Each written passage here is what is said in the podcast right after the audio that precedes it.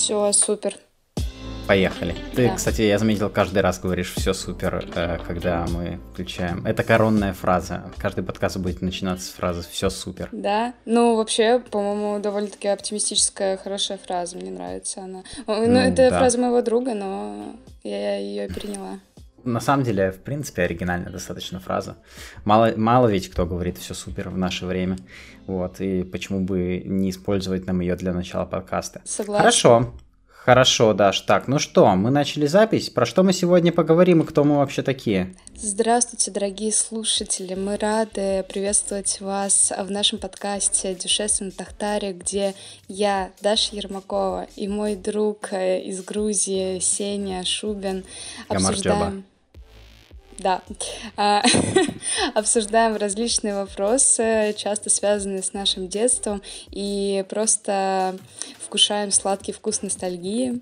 И это я даже не прочитала, просто сама сейчас к фронту придумала. Сегодня мы... Классно с- получилось. Ой, спасибо, Сень. Сегодня в этом выпуске мы обсудим города нашего детства, а конкретно то, а, какими мы их запомнили и как мы себя в них э, чувствовали, будучи детьми. А, Прежде чем мы перейдем к обсуждению насущной темы, я бы хотел попросить всех э, подписаться на наш телеграм-канал Дюшесы на Тахтарии. К тому же можно нас слушать в Яндекс Музыке, Spotify, Apple подкастах, э, Google подкастах и, в общем-то, ну, где-то еще, наверное, тоже можно слушать, я уже не помню, если честно, где. Да Нас нельзя слушать пока что ВКонтакте, ну да, почти где угодно, кроме ВКонтакте. Но я думаю, ВКонтакте и так есть много классных подкастов, которые можно сейчас слушать. Но может мы тоже как-нибудь так будем выкладываться. Так вот, сегодня мы говорим о городах нашего детства. Да, Мне кажется, что неплохо было бы записать два эпизода подкаста, в которых мы бы обсудили то, как изменилась жизнь за последние 20 лет вокруг нас, и что для нас стало важным, что для нас было важным, и чем для нас запомнилось наше детство, не только для того, чтобы мы это обсудили, но и для того, чтобы наши слушатели могли проникнуться такой э, маленькой толикой ностальгии и провести сравнительный анализ своей жизни, Мгм. Да, и немножко вспомнить что-то, что было хорошее раньше, а может быть что-то, что было плохое, тоже вспомнить и обрадоваться, что его сейчас нет. Почему бы и нет? То есть ностальгия классная штука на самом деле. Почему бы и не предаться ей время от времени, тем более это, наверное, единственное, чем мы практически занимаемся в этом подкасте. ну вообще, да. Так, ну Тогда что? что ж, Да. скажем, откуда мы? Давай скажем, откуда мы. Скажи, Даш, откуда ты? Я родом из Москвы. О, давайте похлопаем. Человек из Москвы. О, о. Default City. В России так мало людей из Москвы на самом деле. Ну, Очень, очень редкий мало- вариант. Очень мало из Москвы, но много в Москву приезжает. А, ну да. Я не против, я не против. Не подумайте, что я э, какая-то Мы чванливая уже, я уже записал себе в блокнотик, что Спасибо. ты, да, считаешь, что Москва не резиновая и что всем бы лучше отсюда уехать. Я, в принципе, удовлетворил этот запрос некоторое время назад. Спасибо. Так, Сень, а ты откуда? Э, Сложно сказать, поскольку, нет, родился я в совершенно определенном месте, как и многие люди, кроме тех, кто там на ледоколе каком-нибудь рождается.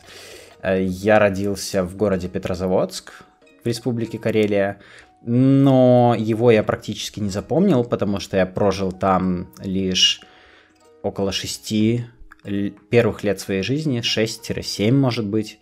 И большую часть своей жизни, свое детство я провел в маленьком городе на севере Республики Карелия, можно так сказать, да, в городе Костомукша, про который тоже сегодня расскажу, потому что мало кто про это, про это место знает, но на самом деле много кто, может, про это место знает, потому что каждый раз, когда э, я говорю про этот город, я слышу, о, Костомукша, я не, не особо знаю про этот город, но знаю, что мой дед возил туда лес, или возил лес оттуда. Я думаю, О, да. господи. Классно, классно. Да, мы, мы обсудим наше детство и обсудим, насколько сильно отличались эти города. Отличались они достаточно сильно, но я думаю, что во многом они также были похожи. Тогда я могу рассказать про Москву, а, той, какая мне запомнилась. На самом деле про Москву много кто может рассказать, потому что это довольно-таки часто посещаемый город э, людьми из э, других населенных пунктов. Очень часто история, когда там с классом куда-то ездят э, дети. Э, не знаю, на самом деле большинство времени в детстве я проводила больше э, в своем теплом районе, где все знакомы, где известны все местечки. В центр выезжала довольно-таки редко. А в каком районе Если... ты жила? Я жила в том районе, в котором живу и сейчас. Это Можайский район. Самый замечательный, хороший — это западный округ Москвы. На самом деле, правда, хороший округ, потому что он очень озеленен. А, то есть, как бы, Собянин здесь постарался. И мне очень нравится читать газету, которую суют в почтовые ящики. Там про всякие новости нашего района, всякие фишки там то интересно. Но тогда-то был не Собянин. Конечно, конечно, нет. Но тогда я газет просто не читала. Очень зря. Да, да, возможно, дело в этом. Ну, в детстве, на самом деле, мне район казался огромным. Я не знала очень многих мест каких-то, и в отличие от нынешнего времени было намного меньше застроек, было меньше э, пик-групповских домов и много леса. То есть у нас был прям такой небольшой район лесочка, где, куда мы ходили с моими подругами, смотрели, что же там такое, и чаще всего это были какие-то трудно пролезаемые тропинки и дорожки, и каждый раз, когда ты шел туда, ты думал, господи, меня либо мама убьет, либо здесь маньяк убьет, и думал, что же, что же лучше, а что хуже. Да, всегда все какие-то... Ну вот в детстве, конечно, всегда все добрые, потому что ты не хочешь э, злого вспоминать. И я могу сказать, что наш район, он никогда не был каким-то таким опасным. Здесь всегда очень много детей гуляло, здесь не было каких-то криминальных историй, по крайней мере, которые очень очень э, громкими были, наверное, так скажем. То есть вы не ходили, не возвращались со школы вместе со взрослыми, потому что в районе появился какой-то извращенец, который пристает к мальчикам и девочкам? О, господи, нет, у нас только была... Черт. Одна история, видимо, просто у тебя такое было, я, ну это ты потом Я промолчу. Да, да. А, у нас была история с одним мужчиной-нудистом, но он всегда так э, обитал на мосту, но это даже не в Можайском, а в Кунцевском районе, обитал на этом мосту, так подходил, открывался тебе, весь свой внутренний мир показывал, закрывался и уходил. Очень интеллигентный мужчина, как бы особо не приставал, ну просто вот так вот. Вот так вот, э, очень э, мило, тебе... очень интеллигентно. Да. Хорошо, прекрасная история на самом деле. Да. Как-то такой вот, такой вот город был то есть ну, город сейчас, был конечно... в масштабах твоего района скорее, чем... Да, да. Чем я, в масштабах правда, я всего очень... города. А мама всегда переживала просто отпускать куда-то в центр. Меня до четвертого класса сестра из школы водила, и особо никуда даже со своей площадки не отпускали. Поэтому я прям была ультра домоседкой. А как-то в подростковом возрасте начали уже ездить в центр. Это чаще всего Парк Горького, ВДНХ и Музеон. Самые посещаемые, самые проходимые муравейники. Ничего там уже, не знаю, даже... Конечно, там хорошо, конечно, там прекрасно, но это не самые интересные места Москвы, поэтому я жалею, что я весь какой-то подростковый возраст там провела. Но тоже для развития коммуникации с пранкерами неплохо, в принципе. А чем ты занималась в Москве? То есть э, помимо нахождения в своем доме и нахождения в школе. Mm. В своем mm-hmm. детстве, в раннем mm-hmm. детстве скорее даже. В раннем детстве. А, раннее детство вообще я провела не столько в Москве, я чуть-чуть mm-hmm. тут соврала, а в Одинцовском районе. А, летнее время, да и все выходные, наверное, я проводила в деревне, в Одинцово, недалеко от него. Там что мы там делали? Да, как-то двором дружили, играли в казаки-разбойники, бегали, постоянно куда-то ходили, что-то придумывали. Такие дворовые ребята. Я могу сказать честно, здесь у меня во дворе друзей особо не было. Были какие-то подруги там одна-две, но вот прям чтобы такой компании, как э, про которые поет Корж в своих песнях, нет, у меня здесь такого не было. У меня было такое на даче, и вот я там проводила свободное время. А уже как-то в подростковом возрасте, когда я больше стала в Москве все-таки обитать, потому что, ну, здесь интереснее, здесь может куда-то поехать, мы просто гуляли, у нас э, был такой прикол в компании э, поехать и пофоткаться. Вот мы прям собирались, да, сегодня мы едем в центр конкретно для того, чтобы сделать фотографии. И мы там что только не выдумывали, какие-то какие ракурсы, какие-то видео снимали, где-то ходили, что-то слушали. Ну, такие творческие ребята, на самом деле, я могу сказать, что это намного лучше, чем бывает. Вот, потому что некоторые Некоторые не пофоткаться гоняют в центр, и не все гоняют в центр, а просто сидят на районе клей нюхают, но благо у нас такого было вообще по минимуму. Вот. А что ты расскажешь о своем городе, Сень? Ну, э, спешу заметить, что твой, конечно, район был интеллигентный, и, скорее всего, мнение жителя какого-то другого района Москвы, там, востока, севера, ну, возможно, даже юга, возможно. оно бы, наверное, э, контрастировало с тем, что ты представила, но э, твое время, твое детство было до- достаточно травоядным. Э, про свое детство я, наверное, могу сказать примерно то же самое. М- правда, это не в масштабах района, а, конечно же, в масштабах города. Потому что, как я уже сказал, я родился в Петрозаводске, но большую часть своей жизни я прожил не там, поскольку родители были вынуждены приехать из Петрозаводска на новую работу в Костомукшу. И это севернее Петрозаводска. Если представить Карелию как такую сосиску, то mm-hmm. Петрозав... Э, вытянутую по вертикали. Я вроде ел недавно, не знаю почему сосиска. Так вот, Петрозаводск, он находится в самой нижней части сосиски, а Костомукша, она посередине и ближе к верху сосиски находится. Вот, так что Костомукша это северный город, затесавшийся в лесах, причем очень красивый, поскольку когда ты представляешь какой-то город э, в глубинке, ты обычно представляешь потрескавшиеся фасады, э, покрытые тенью времен, какой-то, может быть, плесенью, э, от влажности потемневшие, посеревшие, неухоженные, плохие дороги или отсутствие дорог вовсе, безработные люди, спивающиеся. Что-то из этого было, но в этом маленьком городке с населением 30 тысяч человек э, можно было найти такую цивилизацию, которую во многих других городах найти сложно – Скорее всего, стоит сказать спасибо историческому наследию города, поскольку он был построен финнами в свое время, в 70-х, 80-х годах. Это так называемый э, моногород, наверное, можно сказать, поскольку там только одно крупное предприятие а, по добыче железной значит. руды. Угу. То есть город, который живет за счет одного предприятия. И тогда еще советское время, но это довольно новый город, опять же, в 80-х годах был построен. И это был совместный проект, уникальный на то время Финляндии и Советского Союза. Поэтому там до сих пор преобладает финская архитектура, финские дома. Город планировался, опять же, финнами, при участии Советского Союза.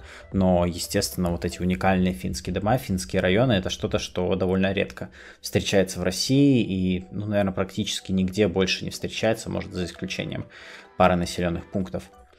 И это было что-то уникальное, поскольку ты все еще находишься с людьми, с адекватными, не со спивающимися. Ты растешь в целом в цивилизации, ты смотришь телевизор, ты ходишь в обычную нормальную школу. Да, у меня в школе не было параллельных классов, но а, школа была хорошая, учителя были хорошими, которые получали образование в Москве, в Санкт-Петербурге, вернулись за северной зарплатой. И я не чувствовал до какого-то времени себя чем-то ущемленным поскольку были даже какие-то преимущества. Например, можно было ездить в Финляндию, поскольку граница была рядом. Иногда мы ездили в Финляндию вместе а с можно было сейчас можно? Нет, сейчас mm нельзя. Нельзя, начиная с ковида. А сейчас mm Финляндия практически перестала выдавать туристические визы к тому же. Во время ковида граница просто закрылась, а сейчас Финляндия по понятным причинам не выдает туристических виз. Поэтому сейчас горожане такой возможности лишены. Наверное, ну, не все, наверное, но большинство из них точно. Город очень маленький, и, естественно, его от края до края можно пройти там минут за 20. Может быть, если не спешным шагом, то за 30. Поэтому такого вопроса, как добраться до центра, у меня не было. В центре находилась, находится до сих пор площадь, так называемая. Э, находится ДК, Дом культуры, опять же построенный финнами, очень красивый, в минималистичном стиле модерн построенное здание, уникальное такое. Обычно, когда ты представляешь ДК, это какой-то сельский клуб, там это совершенно не так выглядит. И хорошие дороги, хорошее место, высокие зарплаты у людей, поэтому в целом жили прилично и не было ни на что жаловаться, кроме как на нарастающую смертельную со временем тоску и скуку, поскольку Ой. в городе было заняться решительно нечем, когда... Ты сейчас будто бы описываешь маленький Эдем такой, знаешь, Возможно. Э, не скажу, что это был Эдем. Конечно, в городе были и наркоманы, и, естественно, вообще как-то Костомукш называли наркостолицей Карелии. Не знаю, насколько это было так. Возможно, это было, поскольку еще наркотрафик с Финляндии какой-то происходил, скорее всего, но я тогда не был в курсе. И меня это тогда не особо интересовало, кроме пугающих рассказов о наркоманах, разбрасывающих шприцы. Или Твои наркоманов, живущих... могут тобой гордиться. Да, или наркоманов, живущих на каких-то стройках, на которых мы, на, на некоторых заброшенных стройках в городе, на которых мы с э, друзьями играли. Но про это дальше, может быть, расскажу. И ты живешь вдалеке от крупных городов. Ближайший город Петрозаводск, он находится в 500 с лишним километрах по немножко разбитой дороге, ну, за, за городом уже разбитая дорога шла, то есть добираться до Петрозаводска, ну, редко кто ездил туда потому что это довольно утомительная дорога. То есть никаких особо торговых центров. Я помню уникальный опыт, когда в Костомукше впервые появилась бургерная. Wow. Почему-то гамбургер, а, такая простая ныне вещь, считался в Костомукше каким-то признаком цивилизации. Потому что в городе особо гамбургерных не было. И его можно было купить, ну, может быть, в какой-нибудь кафешке но именно что-то вроде Макдональдса, вот съездить в Петрозаводск, пойти в Мак, вот это было круто. Это ты познал цивилизацию, этим ты можешь гордиться. Тогда еще Инстаграмом особо не пользовались, но приехать и рассказать, да, вот там я в Мак ходил, и там вот такие вот штуки я брал, да, это хорошо. Это необычно, и, и такая простая рутинная вещь, как Мак, сейчас уже не такая простая и рутинная, конечно, но было по-другому оно воспринималось как нечто совершенно уникальное. О нем строили легенды. Да, слагали. ну, возможно, да, что-то такое было. И когда у нас появился первый а-ля Макдоналдс, он назывался Русбургер. И на самом деле это быстро, быстро очень из а-ля Макдоналдса превратилось в забегаловку для алкоголиков, потому что там продавали алкоголь дешевый, помимо бургеров. И поэтому там постоянно тусили алкаши местные. Алкаши э, проблема скуки в городе, поскольку там мало чего проводилось интересного, мало каких-то мероприятий оригинальных, мало чем себя можно было занять, да и до сих пор, наверное, мало чем себя можно занять. Многие люди просто спивались и спиваются до сих пор. Кто-то, кто не спивается, уезжает. Но на самом деле больше позитивных впечатлений, э, чем отрицательных. Даш, расскажи, пожалуйста, были ли у тебя какие-то места в городе, в Москве твоего детства, которые ты любила посещать и которые были твоими для тебя внутри? Да, были такие места. У меня в памяти запомнилось э, таких несколько образов. Первый — это детский садик. Помню, меня мама забирала из детского садика, и мы проходили с ней мимо Бима. Такой магазин был раньше. Сейчас он, наверное, тоже есть, но как-то его раньше было намного больше количеством точек. Мы проходили мимо этого Бима, мама мне что-то покупала, мы шли домой. И какое-то такое вот, э, такое вот детское воспоминание, связанное с этим Бимом и с детским садиком, который я вообще ненавидела на самом деле. У нас э, недалеко от дома еще, вот как я уже сказала, был небольш... ну, была такая небольшая зона лесная.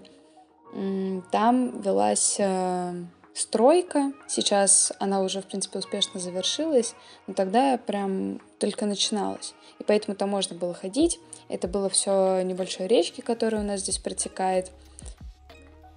Мы называли это место опасная зона, потому что забраться в этот лесочек было довольно сложно. Нужно было идти вдоль этого забора, такого серого, я не знаю, наверное, у этих заборов есть какое-то специальное название. А, чаще всего э, они стоят вокруг каких-то предприятий. Вот мы шли вокруг этого забора серого, высокого, большого. Там, конечно же, был еще склон, то есть там было довольно опасно идти. Вот мы шли, шли, шли. Нужно было потом спуститься куда-то вниз, пройти через грязь, через мошек, через упавшие деревья. Мы шли туда, подходили к этой речке, сидели там, и я даже не знаю, что мы там делали, но вот само то, что мы туда приходим, вырезаем эти инициалы опасной зоны на деревьях э, какими-то маленькими перочинными ножичками, просто проводим там время, и это вот такое наше место. Возможно, да невозможно, скорее всего, там кто-то еще тусовался, мы обычно там никого не видели. Вот. Но, скорее всего, там тоже были какие-то еще посетители, но вот то, что это именно опасная зона. Вот.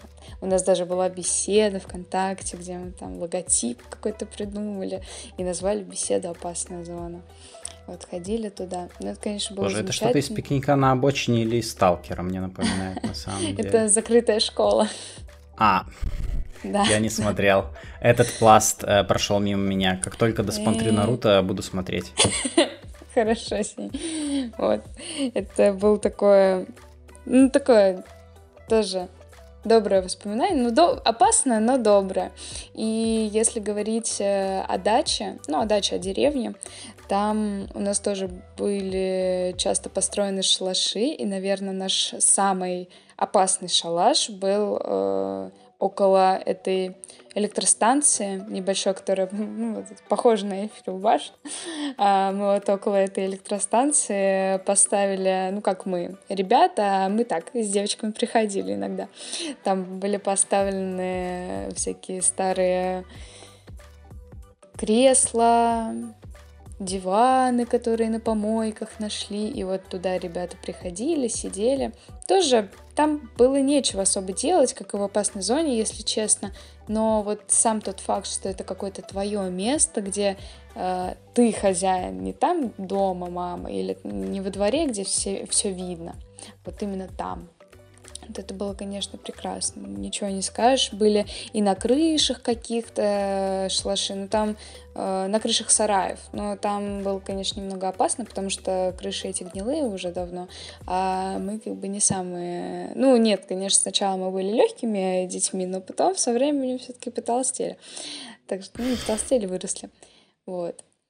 Кто что? Да, да, кто что, действительно. А в Москве еще из мест, наверное, наверное, нет больше. Все как-то вокруг школы до э, дворов и опасной зоны. А у тебя семь. Ну, ты рассказала такие интересные места. На самом деле было что-то похожее, но было что-то коллективное угу. и было что-то индивидуальное.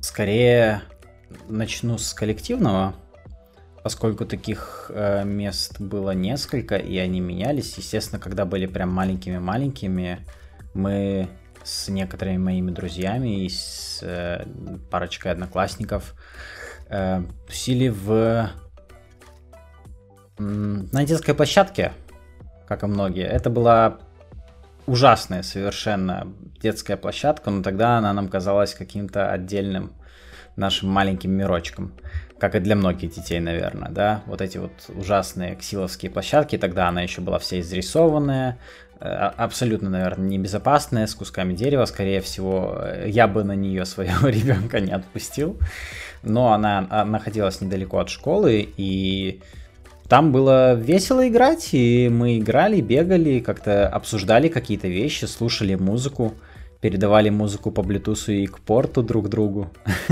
О, старичок, старичок, и к порту. Да. Я вот в жизни не пользовался, только Bluetooth. Да, ну или там вообще было что-то, у кого там не было Bluetooth, но был диктофон, муж, музыку было можно записать классика, на диктофон. Классика, да. Когда вышел какой-то, я помню, а, песню а, Александра Рыбака Fairy Tale. Да, которая на Евровидении была, вот это, mm-hmm. где он там на скрипочке отжигает. Да, да, да, да, да. I'm in love with a fairy tale. Да, и это песня. была, конечно, легенда, и это была легенда нашего детства. Нам тогда было, получается, 2009, по-моему, год. И нам тогда было совсем немного, нам было около 9-10 лет, и тогда вот как раз мы передавали, у кого-то были самые дешевые телефоны, у кого-то не было Bluetooth, у кого-то был Bluetooth, скидывали музыку по Bluetooth, кто-то просто на диктофон ее записывал, слушал, но я помню, что она тогда была хитярой, конечно. Эм, ну, это я отвлекся немножко от мест. Да, потом, как мы подросли с пацанами, мы играли в какую-то пародию на хоррор игры настройки.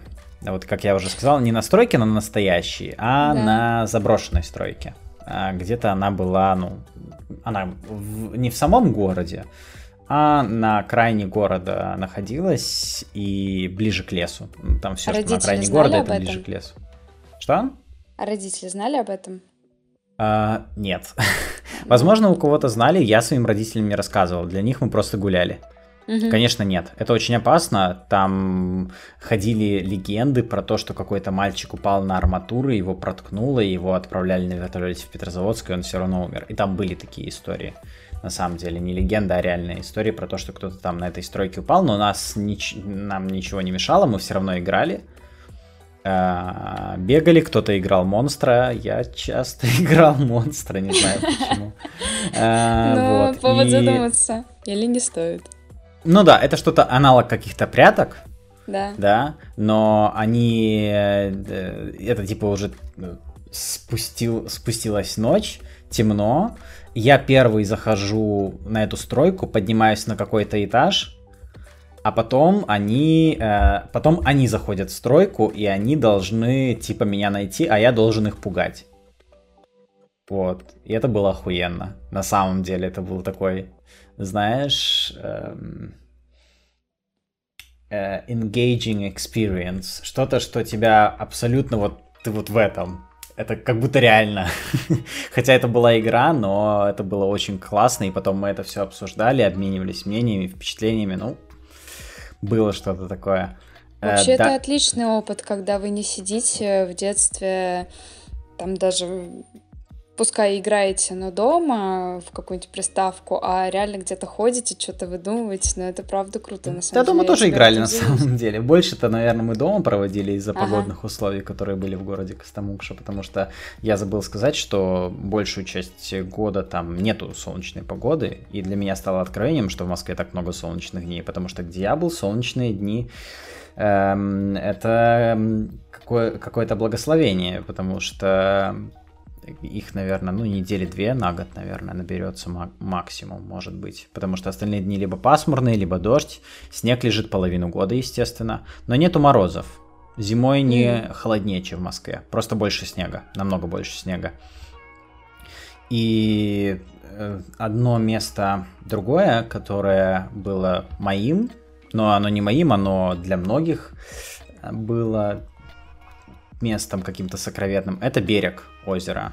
Берег озера Контаки, э, или Контаки Ярви, его по-разному называли.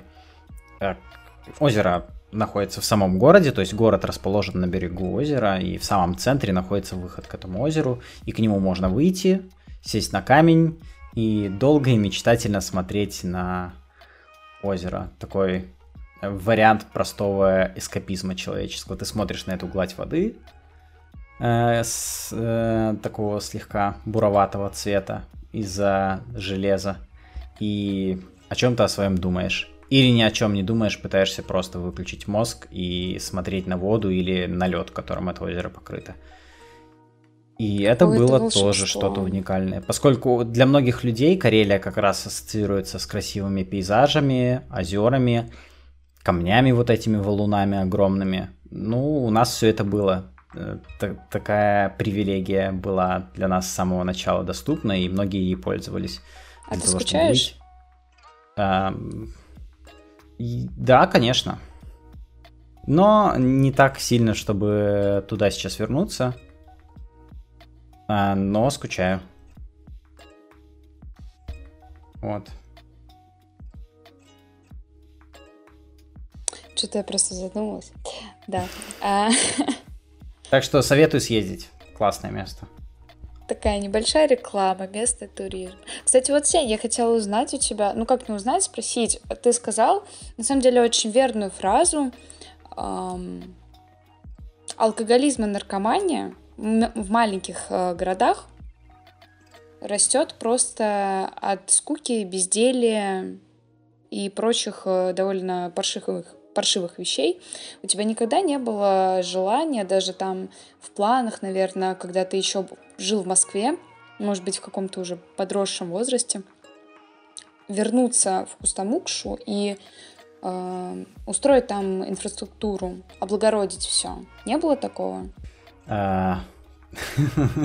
Что вот я со своими знаниями, умениями приеду и сделаю там все вообще будет так классно, так круто. А, да, какими там знаниями? Ну, слушай, это, конечно, было бы классно, но каждый, э, наверное, я не тот все-таки человек, э, который готов жертвовать э, своим счастьем ради этого. Конечно, жалко, да, что так происходит.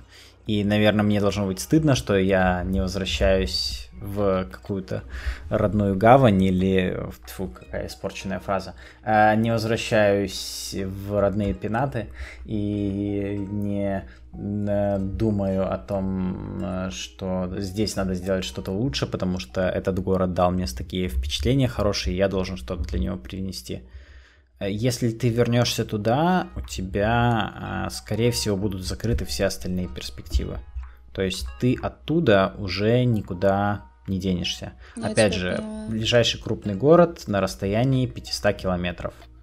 Даже если вот представь, допустим, да, ты там живешь, но ты, допустим, хочешь поехать отдохнуть. Куда-то самое базовое в Турцию, да, куда люди ездят отдыхать. Угу. Для этого Э, хорошо, если у тебя есть своя машина. Ты для этого едешь э, до Санкт-Петербурга. До Санкт-Петербурга ехать э, в хорошем случае 8-9 часов на машине. 9 часов едешь, потом в Санкт-Петербурге, скорее всего, ночуешь, потому что ты с дороги устал, и только потом э, едешь в аэропорт. Не все рейсы летают из Санкт-Петербурга, некоторые сейчас летают только из Москвы. До Москвы добираться намного сложнее. А поезда, до, поезда до Москвы, я не знаю, ходят ли сейчас, раньше они не ходили. А, возможно, когда-то летом ходили там два или один поезд в неделю, прицепной вагон вагон Ласточки ужасный. были, на самом деле, очень быстро было добираться за 4 часа, но это в последнее Это из Санкт-Петербурга, а я говорю про Костомукшу, что из Костомукши а, до Москвы очень сложно все, добраться. я поняла, конечно, я поняла конечно. Тебя. Вот, то есть... Ты из этого, тебе из этого очень сложно выбраться, ты из этого очень стрессуешь. Это буквально болото, в котором находится этот город. Это такое да. притягательное, но это тупиковая ветвь. Там некуда дальше развиваться.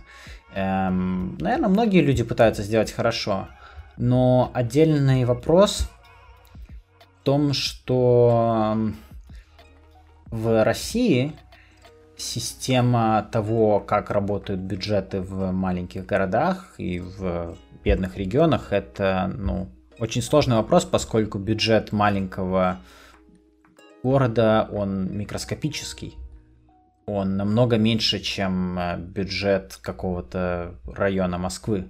Э, даже не, района, там какой-то части района Москвы, там какого-то нескольких кварталов вокруг одной станции метро. Просто потому что большая часть бюджетных денег, она идет наверх в федеральный уровень. И то, что остается, это ну, практически ни на что не влияет. То есть хватит, возможно, средств на то, чтобы построить небольшую дорогу. А, хватит средств на то, чтобы там, я не знаю, отреставрировать э, в какой-нибудь из школ несколько кабинетов. Или закупить в одну школу компьютеры. Все. То есть это ни, ни, ничего. Ладно, есть какие-то бизнесы. Да, есть вот классные бизнесы, которые открываются в городах. У людей эм, хватает силы воли на то, чтобы ввести в таком маленьком городе бизнес и на что-то рассчитывать. Э, ну, допустим, ты открыл какую-то кафешку, и в Костомукшу раньше часто ездили финны, и они в эти кафешки там останавливались, тратили там деньги. И там, ну, там кафешка какая-нибудь для дальнобойщиков, например, да, которые там лес и какие-то товары возят в Финляндию, и для финских дальнобойщиков, которые какие-то товары возят обратно. Э, допустим, внезапно что-то происходит, и товаропоток заканчивается, и что? Э, есть э, огромное количество факторов, которые, к сожалению, от человека не зависят, от одного. Вот, и поэтому я скучаю, и я очень хотел бы вернуться, и я думаю, я бы даже, наверное, мог бы там жить, в принципе, если иметь, например, удаленную работу, да, то есть клево.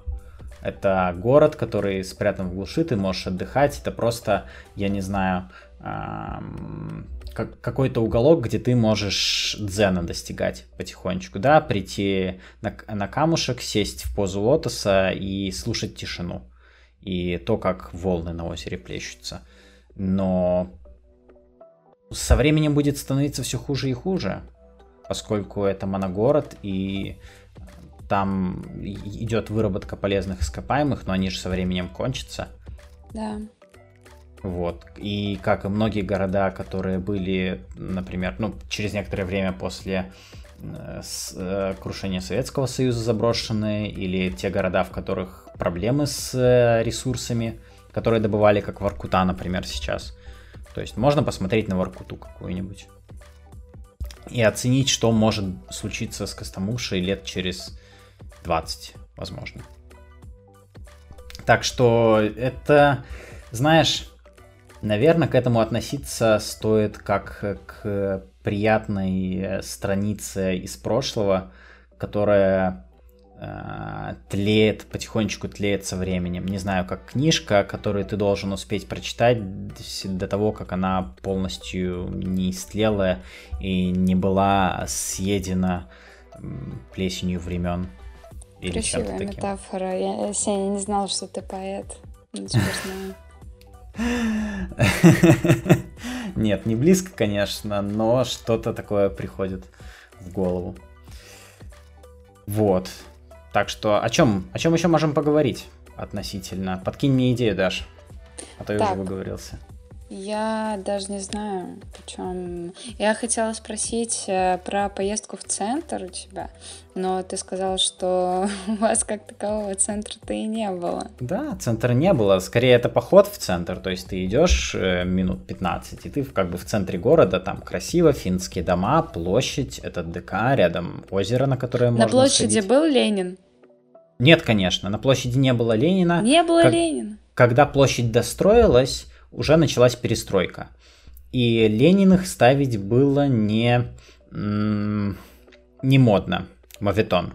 Но а, там да. есть памятник эм, фу, Николаю Косыгину, по-моему, председателю Совета Министров, и Урха Кекканину, президенту Финляндии. Николай Косыгин зовут, черт его знает.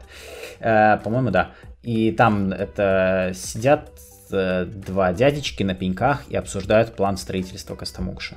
Mm, по-моему, по-моему, это э, в какой-то российской книге рекордов как один из очень редких памятников в России европейским э, лидерам западноевропейских государств. Вот, э, сложно представить, до сих пор в России стоит памятник финскому президенту. Ну, звучит, ну, звучит э, так, будто бы это какой-то прецедент. Э, да, да, это прецедент. На самом деле Костомукша это уникальный памятник дружбе народов. и тому, что можно построить, когда народы дружат и сотрудничают друг с другом. Не очень похожие друг на друга. У Советского Союза и Финляндии было множество, наверное, э, конфликтов, но дружба продолжалась очень долго. И люди ездили друг к другу десятилетиями. И были браки. То есть у нас в городе, у меня в классе учились э, люди с финскими не знаю, нет, у меня в классе, по-моему, нет, но в старших, э, в классе старше нас младше нас, и у нас учителя были в школе с финскими фамилиями. Не потому, что на территории Костомукши жили финны или карелы, кстати, там карелов э, не живет, поскольку Костомукшу строили белорусы, украинцы в основном. И очень много украинских, белорусских фамилий в городе. Но там, опять же, история большой любви, наверное, между границами, про которые какие-то романы даже можно писать. Вот, так что любовь, любовь, э, дружба, у которой нет границ, она может э, строить э, города в прекрасных местах и что угодно, в принципе, строить может. Вот, Слушай, ну что... это, это намного приятнее, чем даже чем э, фонтан дружбы народов на ВДНХ. Это будто бы по-настоящему. Это честно, по крайней мере, да, это честно. Да.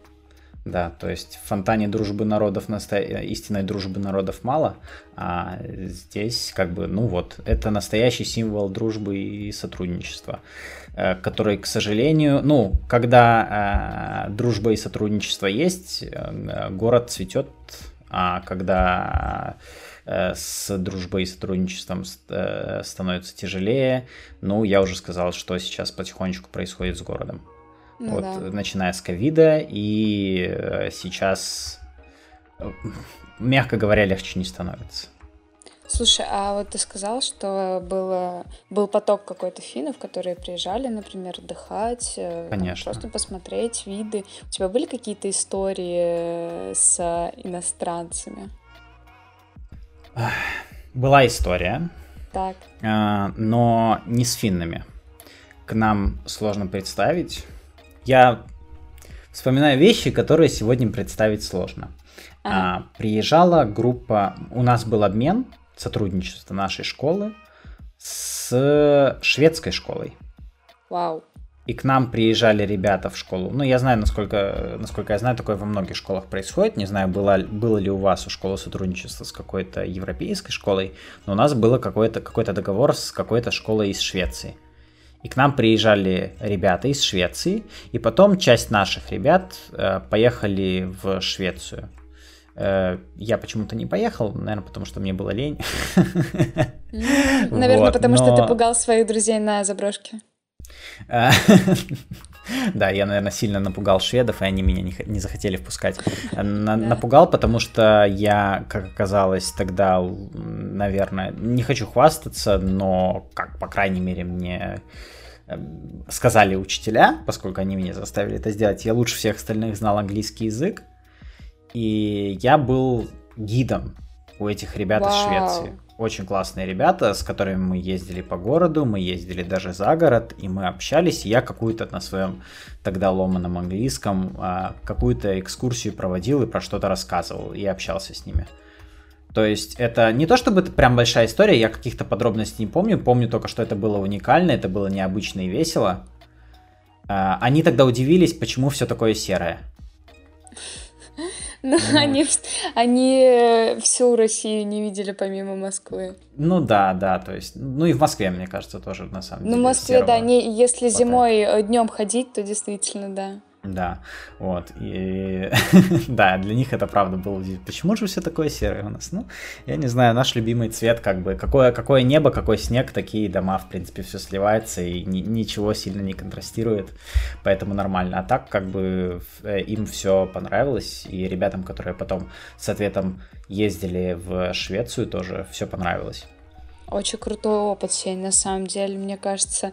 Ну, просто вот ты рассказал, и я не могла подумать вообще, что такое, ну, возможно, в каком-то далеком-далеком городе, пускай там он, да, там на границе с Финляндией недалеко, но все-таки, правда, какой-то волшебный город.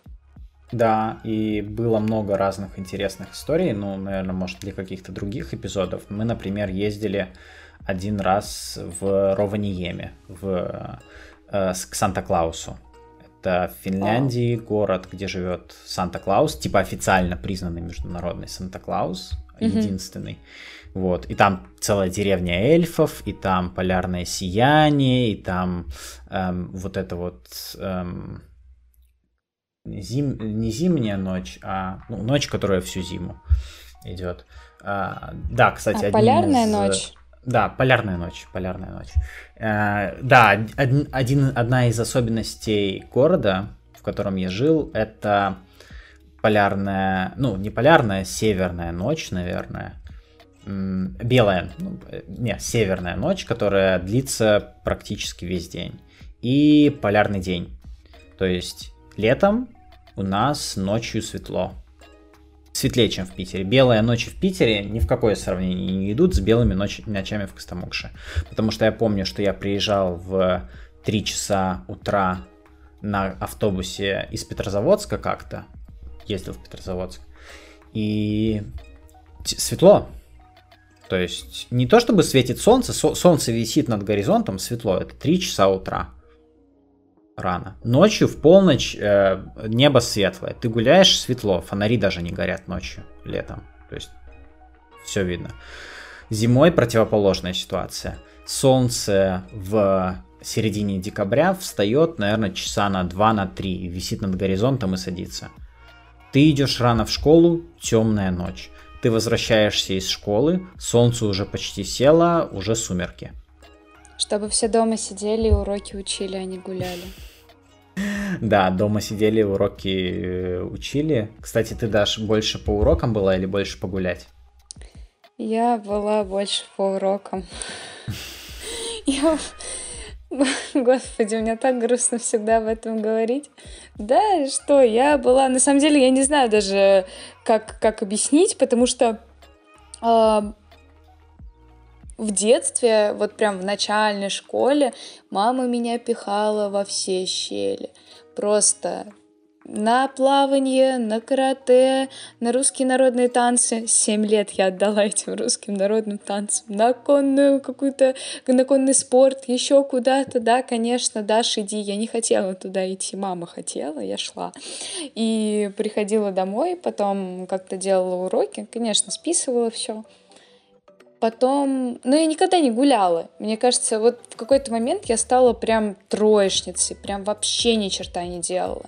Но я и не гуляла, я просто сидела дома и смотрела телек, потому что мне как-то и с ребятами было, ну, так, ну так, ну так. И как-то вот в, в, в школе, ну, ну, учеба меня не привлекала, потому что как-то я, я боялась школы. Я очень часто прогуливала школу. Я говорила, что у меня живот болит. Там пыталась, э, убирала. Я помню, в детстве очень часто убирала на мамином телефоне будильники, чтобы мы проспали. И, а, то есть ну, ты брала мамин телефон, да, тайне да, от нее да. и убирала будильники. Да, потому что я вообще не хотела идти в школу. Я не знаю, откуда такое нежелание. Меня не обижали. Ну, просто я была очень тихая и такая маленькая девочка. Не знаю, может быть, как-то очень закрытым ребенком была. А в какой-то момент в седьмом классе я пошла в КВН. О, это чудо природы меня раскрыло полностью. Я очень благодарна своему учителю, который меня туда позвал. Я пришла в этот КВН, и мы уже ездили с ребятами на какие-то мероприятия, ходили, собирали в школе, придумывали выступления, писали шутки, прям, ну, прям проводили там время. Но чтобы вот просто как-то слоняться по улице, ну, был такое, но так, как-то уже в более старшем возрасте. А так для меня на самом деле всегда были намного важнее уроки. Всегда был баланс, но я пока уроки дома не сделаю, я не выйду. Причем это мама особо не контролировала. Там, начиная с восьмого класса, я сама сидела и такая, угу, сегодня задали это, да, этот урок будет условно через 4 дня. Но я сделаю все сразу. И я сидела и делала все сразу. Вот. Поэтому как-то я вот больше так. Мне как-то, не знаю, будто бы в детстве было сложно общаться с людьми, потому что я их не понимала. Не то чтобы я была такой уникальной, особенной девочкой, одинокой, которая слушала свою музыку в наушниках. Нет, такого не было. Но почему-то сложно мне было, в общем, идти на контакт. Всегда, всегда я что-то не в попад говорила, всегда как-то не могла честно говорить, э, чувства свои выражать. Так очень все стыдилась всего будто бы. А потом как-то так на кайфе пошло, что мы гуляли с ребятами. И это. Правда, было в какой-то момент уже надоело, что у меня все все списывают в старшей школе. Я прям злилась на это. И очень сильно хотела, чтобы уже школа закончилась. Да. Поэтому я пошла в пет, чтобы вернуться в школу. Просто прекрасная идея, мне кажется. План хороший, как швейцарские часы. Школа была хорошая? Школа была... Относительно ну, это... среднегородской школы. Да, я думаю, да. На самом деле я просто слушаю рассказы моих э, друзей, которые у меня появились уже в университетское время. Э, кто-то из других городов, кто-то просто из Москвы, но вот из других школ, с, других районов. Они мне рассказывают совершенно другие вещи. Я сейчас озираясь назад, смотрю и думаю, что у нас была прекрасная школа. Это была школа, в которой э, гнобили людей, но гнобили за плохие оценки. То есть у нас никогда не было такого, что были какие-то э, такие компании, э, которые там избивают ботаников. Нет, нет, что? Если у тебя плохие оценки, чувак, мы тебя засмеем. вот. Но была некоторая проблема. Я сейчас, наверное, буду на грани расизма. Я надеюсь, что меня за это не осудят. Но... Осудят. Я уже да. осудил. Но я буду, я буду очень осторожна. В какой-то момент нас э, объединили. Это довольно частая практика, когда объединяют э, учебные учреждения, будь то детский садик, э, школа, колледж. Нас объединили с одной школой. Она находилась недалеко от нас, буквально через несколько домов. И оттуда пришло очень много новых ребят. То есть у нас было два корпуса, старшая и средняя школа и началка. Вот в наш корпус пришли ребята из той школы, и 80% э, прекрасно зашли в наши светлые двери, они нас приняли, мы их приняли, наладили контакт, но были, но были вот какие-то такие собрания мальчиков, а, пристающих к девочкам, себя неподобающе ведущих. И как-то почему-то всем было все равно. Я не знаю, я просто сейчас смотрю э, с позиции уже, наверное, педагога, ну, человека, который переходит на пятый курс и скоро станет педагогом, я надеюсь, тут даже постучу по дереву. Но я думаю, что странно было, что вот поведение тех ребят никто не останавливал. Было совершенно нормально, когда мальчики заходили в столовку и били девочек под носами по попе. Сидели рядом учителя, им было все равно. Я помню историю совершенно жуткую, а, когда я блеснула своим поясом по карате. Ну, собиралась это сделать. У меня была подруга был? в школе. У тебя был пояс по карате? У меня сейчас есть оранжевый пояс. Блин, круто. Да. Ну, лучше, да. чтобы не связываться, на самом деле. Нет, нет, нет, конечно, я вообще я гроза района. Ну, мало кто об этом знает, конечно, но я все, я как Бэтмен, хожу по ночам по району и слежу за всем. В общем, у меня была подруга, а, ну, сейчас есть школьная, и она такая очень красивая девочка, и, там она нравилась многим мальчикам. И многим и вот девочкам. Она... Ну, кстати, возможно, и девочкам, я не знаю. Соцопрос не проводила, но не исключаю. Вот она понравилась, видимо, этой компании мальчиков. И как-то они ее, не знаю, может быть, это было нормально. Может быть, ей самой это не было некомфортно, но как-то мне показалось, что они в ее сторону ведут себя непотребно и похабно. И я, это был, наверное, класс э, шестой, я какая-то вообще малышка, они в девятом классе, а я такая... Ну, конечно, ходила на карате, но это было совсем чуть-чуть. А, я начала за нее заступаться. Да школе же это терпеть? Вы что, на мою подругу? Совсем, что ли? Я вас сейчас всех вообще раскидаю, и не, не смейте с ней так разговаривать. Мне кажется, подруге самой было пофигу вообще, это я что-то там полезла.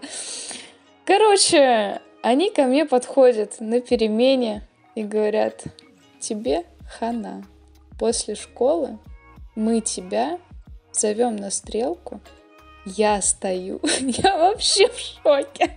Я, блин, реально сижу с какими-то своими сальными волосами, с какой-то сумочкой через плечо с кедами, такая, что? И они вот мне говорят, что все, дорогая наша, бойся. И я такая, ну сначала, конечно, было страшно, но потом как-то, я не знаю, что я тогда сказала, какой-то мастер диалога, ну вот мне подруга рассказывала, что я так уверенно с ними говорила. Красноречие что... 100. Да, да, походу у меня тогда уже язык был подвешен, не знаю, подвешен на сейчас, но вот я им тогда как-то так сказала, мол, ребят, зачем вы будете это делать? Вы что, самоутверждаетесь, что ли? Ну, короче, что-то такое наплела. А, сейчас это я называю синдром Вероники Степановой, тогда я не знаю, откуда мне это было. И вот они отменили эту стрелку и не стали на меня нападать. И Подожди, я... они хотели в группой э, тебе одной, а не группой тебя одну посылали на стрелку. Да. Класс. Да. Ну, то есть вот я говорю, что это были такие ребята, что у них э, какие-то моральные принципы были довольно на низком уровне. Понятно, если бы я сейчас э, столкнулась с такой ситуацией, я бы, честно, я бы сказала учителю, что такое происходит. Я бы не стала... Учитель бы что-то сделал? Я надеюсь, что да. Я бы нашла... Ну, были хорошие учителя. Вот насчет учительского состава, э, мне кажется, вообще школа — это отдельная тема подкаста, но были какие-то хорошие лица. И вот я бы с своему там доверенному, назовем это так, я бы ему сказала, что вот такое происходит, и ну как-то это некомфортно и страшно. А тогда, конечно, я думала, что все стоит на моих атлантовых плечах. Но я выжила, меня никто не побил, мне было очень приятно, и я, ну, такое даже немножечко у своей подруги, ну, мне, мне тогда казалось, что заслужила авторитет. А потом вообще, на самом деле, никто не знал, ни, ни класс не знал вообще. Но вот я себя тогда зауважала, я думаю, вот, блин, я молодец какая пацаны взрослые, а я взяла и сказала им, да. Блин, чё? это охуенная история на самом деле. Слушай, история для, не знаю, для какого-то, э, ну, какого-то короткого рассказа, по крайней мере, точно очень поучительного. То есть, по крайней мере, э, про то, что мальчики на самом деле нихуя э, не смогли... Ну, то есть у вас не было нормальных мальчиков в классе, которые могли бы постоять за вас? Не то чтобы, не то чтобы я говорю, что мальчики должны защищать девочек. Я Но... про то, что как бы мальчик по той системе, сильнее, которой учат в школе, типа. Uh, ну, да, по той системе, ну, mm-hmm. то есть, э, блин, у, по крайней мере, меня учили, что, uh, естественно, это такое очень мизогинное воспитание, как у многих было, но, по крайней мере, оно запрещало, uh, как бы, бить девочек, ну просто это так, так вот, ну так принято, так нельзя, но в этом есть it makes sense, в этом есть смысл, потому что э, вообще бить, не, не, конечно, никого нельзя, по правде говоря, но нельзя уж точно бить того, кто тебя слабее, Ну вот, э, знаешь, просто я говорю, это были, это была компания ребят из э, школы, которые, с которой нас объединили.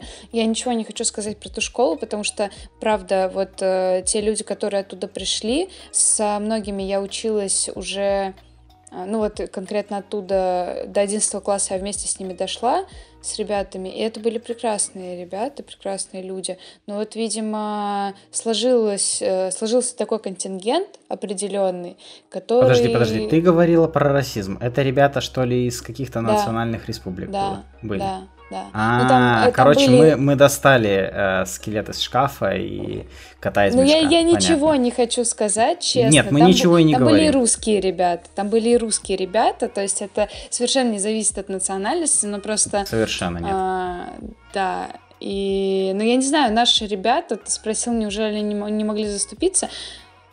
Как-то я их даже не, не помню. Не помню, могли они или нет. Ну, вот э, я...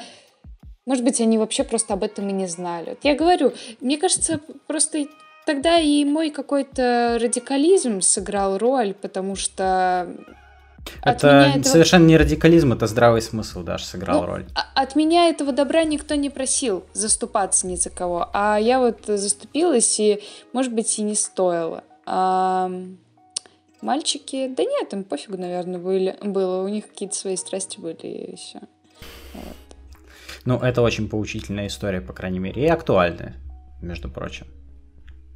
Ну, вообще, да. Да, ты прав поскольку, блядь, ребята, э, не надо проявлять насилие, потому что охуенно жить э, вот просто охуенно жить в мире друг с другом. Нахуя вы, блядь, пиздитесь, ребят? Не надо пиздить ни девочек, ни мальчиков, никого. И все будет хорошо. Это мы, конечно, сейчас все относительно к школе, где Конечно, конечно, ребят, ну, Только, да, естественно, да. ну, когда Э, несколько ребят начинают э, нападать на потенциально более слабого человека в школе, это же пиздец. Ну. Вот. И слава богу, что возникают иногда такие люди, как ты, Даш, которые могут дать отпор.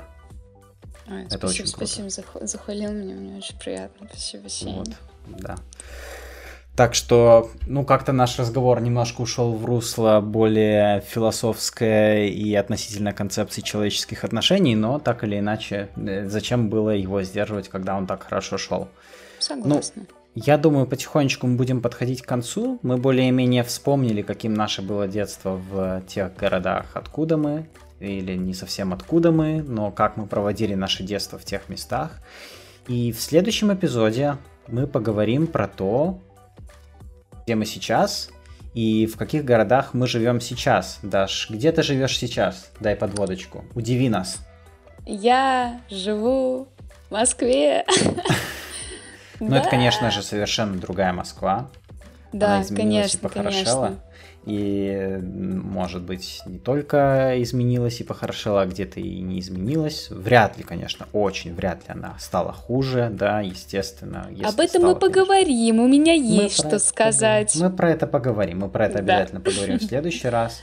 Так, Сень, а, ты сейчас где обитаешь? Я обитаю в городе Батуми, но я скажу пару слов про города, в которых я жил, и довольно много буду рассказывать про Батуми, как угу. про опыт и про впечатления от полугода жизни. Я, конечно, далеко не грузин, но какие-то впечатления относительно того, в каких городах я жил до этого и того, где я живу сейчас, у меня, я думаю, какую-то картину я могу составить, по крайней мере, и представить ее вам. И поэтому, я думаю, на этом мы будем завершать. Обязательно подписывайтесь на наш еще раз телеграм-канал Дюшеса на Тахтаре. Он в описании подкаста на всех платформах есть. Все эти платформы, я еще раз перечислю, это Яндекс Музыка, Spotify, Apple Podcasts, Google Подкасты, SoundCloud. И можно также просто переходить в наш телеграм-канал, выбирать любую подкаст-платформу и слушать там. Также мы там постим мемы, обсуждаем эпизоды и предлагаем темы для следующих выпусков. Даша, тебе есть что сказать?